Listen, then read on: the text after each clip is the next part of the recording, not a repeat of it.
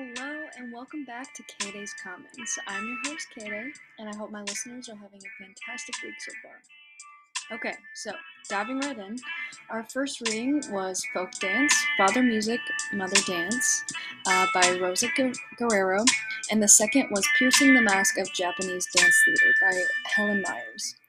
Um, to kickstart this convo, I just wanted to say that I really love the core purpose of folk dance, uh, which was stated in the reading, and it said, Folk dances of all types bring people together to celebrate their differences as equals and creates a sense of mutual respect and community.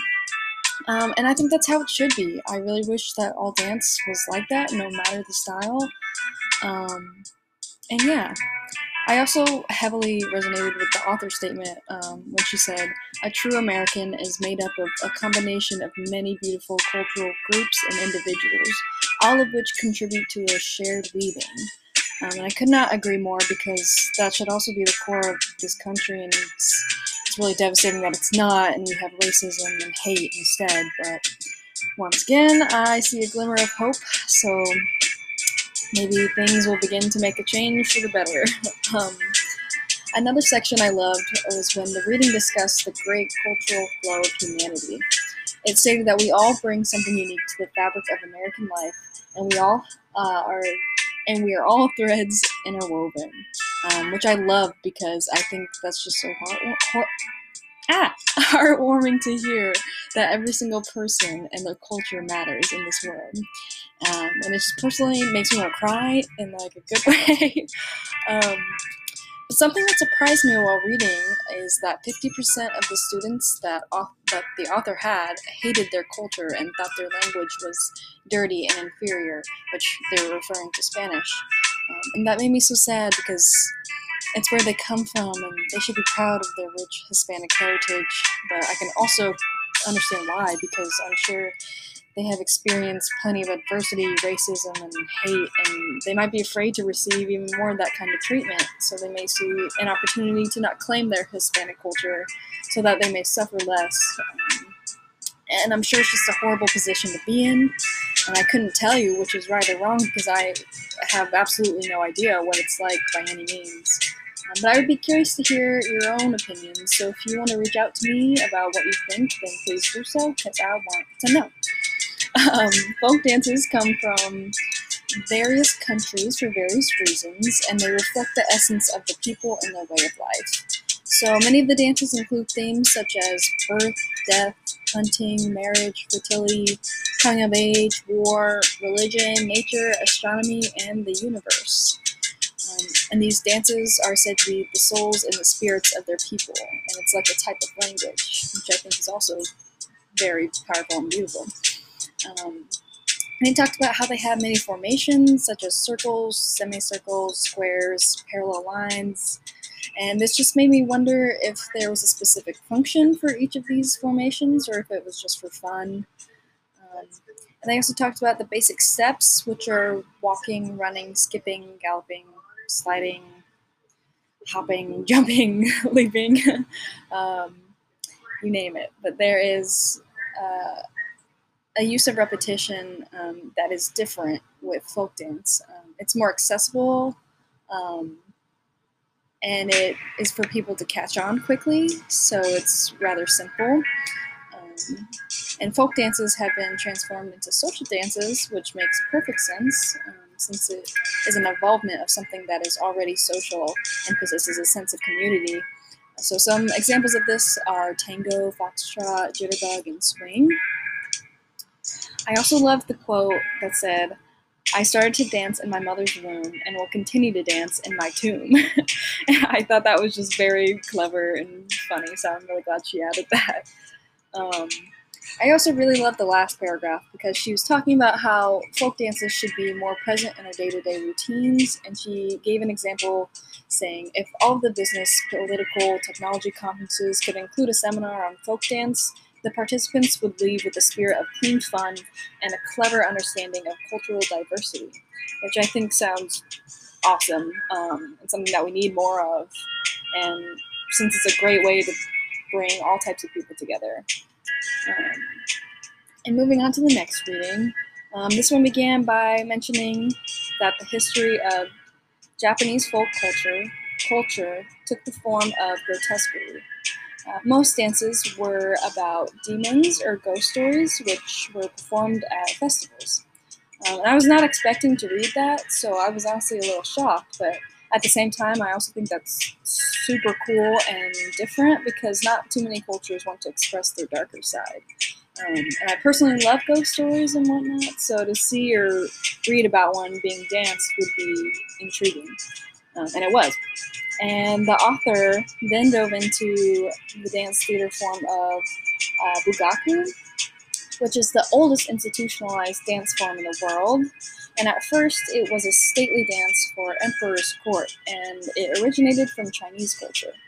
Um, it was a dramatic form that had specific characters and storylines, and it eventually became abstracted into a more ritualized courtly dance.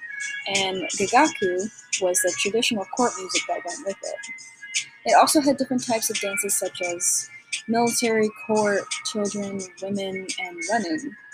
Um, and all these were done by males and in groups of two, four, or six. Um, they also wore masks that represent supernatural beings or mythological animal gods and are used for one dance only. They also use props like swords, oversized jewels, and branches. And I had absolutely no idea that this was the oldest form um, of institutionalized dance. And I also question why it was only males or why it was always in two, four, or six. Um, and is it more difficult as an audience member to feel the dancer's performers, performance presence while they wear a mask? Or does the body contain that presence and expression? And in what ways does the mask make a difference? Um, and once again, if any of you out there would like to answer these questions, please send your thoughts my way. The next dance form they discussed was Noh. It was not a polished form, therefore, it was considered beneath the dignity of the ruling class.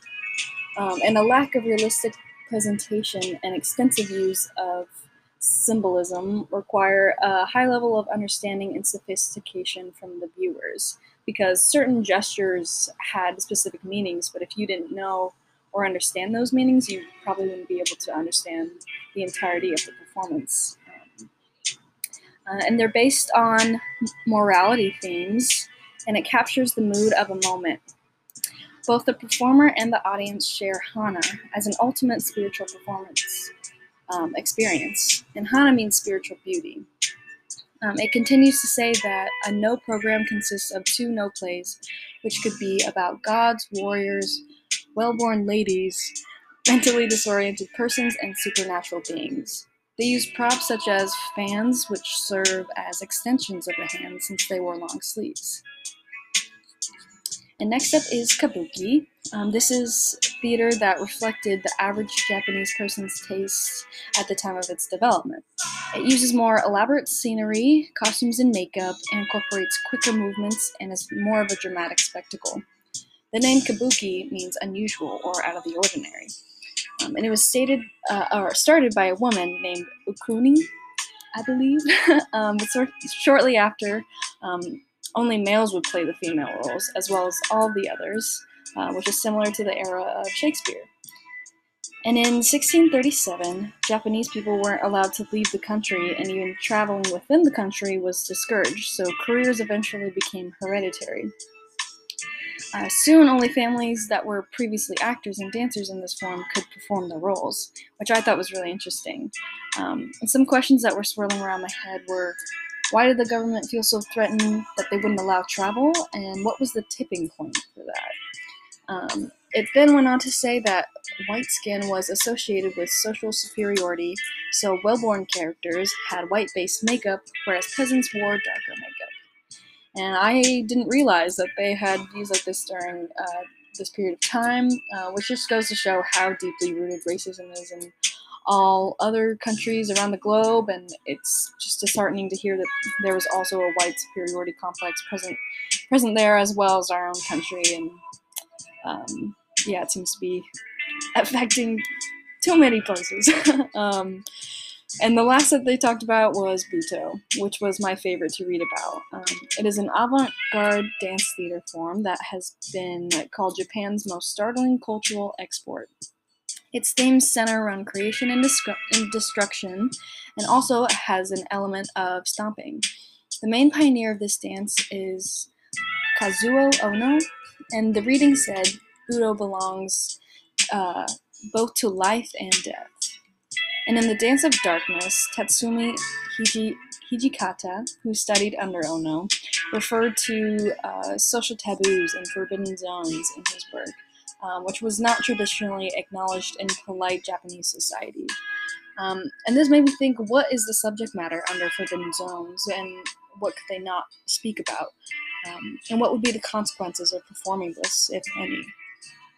Uh, someone who worked with Hijikata said he was always angry about how our bodies are controlled historically, and behind the social face, we have many faces, and he tried to take them off. Um, this really uh, stuck out to me because I think this relates to our own Western society and how we tend to fake a smile or put on a false performance and pass it off as normal when there is something else going on underneath. And Butoh emanated from a society reeling from the bombs dropped on Hiroshima and Nagasaki, so this event definitely influenced the form. Um, and the performance are characterized in full body paint, full or partial nudity, primal images, and expressive faces with mouths open and silent screams. Um, and his work uh, well, his actual work is to awaken emotions of the body sleeping in the depth of history. And I think that statement holds a lot of power.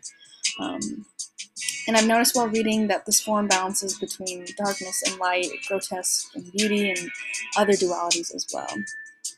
Both men and women can be Butoh performers, so that revolutionizes almost all of the other uh, dance form since there was only males that could be performers. Um, and they also mentioned Mary Wigman, which is um, really cool because it transported me back to last semester when we were learning about uh, some of the pioneers of modern dance, and now I can see just how influential she was and how um, that style affected other forms as well. And towards the end, it was talking about how it wasn't widely accepted in Japan because um, the author said until artists gain recognition abroad, they are unlikely to win approval in Japan. And I wanted to know why is that so, and why does the opinion of other regions make it more acceptable than before? And in some in class, some of the videos uh, we watched were about kabuki, and one thing that I, or a few things that I noticed from that um, were the importance of certain gestures and props, and especially props, because they believed in animism, which is the belief that there are spirits residing in inanimate objects. So they hold a lot of value in in their, um, their props and whatnot because, um, yeah, it just is significant. And with the facial facial expressions, you could better grasp their intention behind their performance, and also seeing it on video uh, painted a better a better picture in my head um, than the reading, obviously because you could see the visual representation and how the distortion of the face can represent something and have an alternate meaning.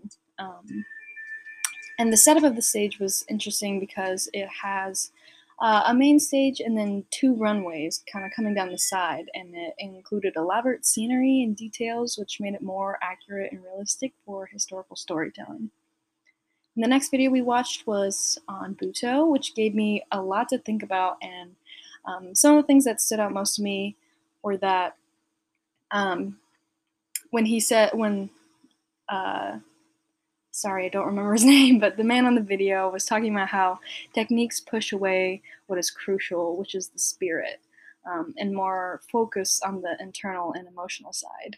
Um, and I think that's so true because I really connected that. Um, I've never really been um, influenced by technique in my dancing. I'm more so an emotional dancer, and technique is kind of in the background of my mind. Um, it's definitely not in the forefront. Um, and I and I don't think there's anything wrong with that because I think that emotional expression and uh, authenticity of what you're feeling while you're dancing is more important than being, you know, completely technical.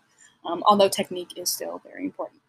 Um, and he also said that art can't be taught, um, which I don't know how I feel about that because I agree that is it's something that can be naturally occurring, but um, I don't know. I think it can be taught to some certain extent. Um, and they also emphasized the distortion of the face, which was really jarring to see because the distortions were really extensive and um, yeah, you could just see the pain um, on their faces, which uh, were really moving.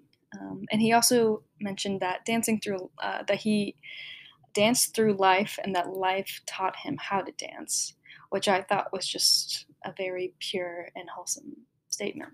Um, and before I go, I just wanted to add that from both of these readings, I was able to come up with one major connection to realistic dance. Um, a ritualistic dance, sorry. um, it all requires an act of surrendering and becoming an empty vessel to take on different embodiments, um, which takes an immense amount of self discipline, commitment, balance, and strength.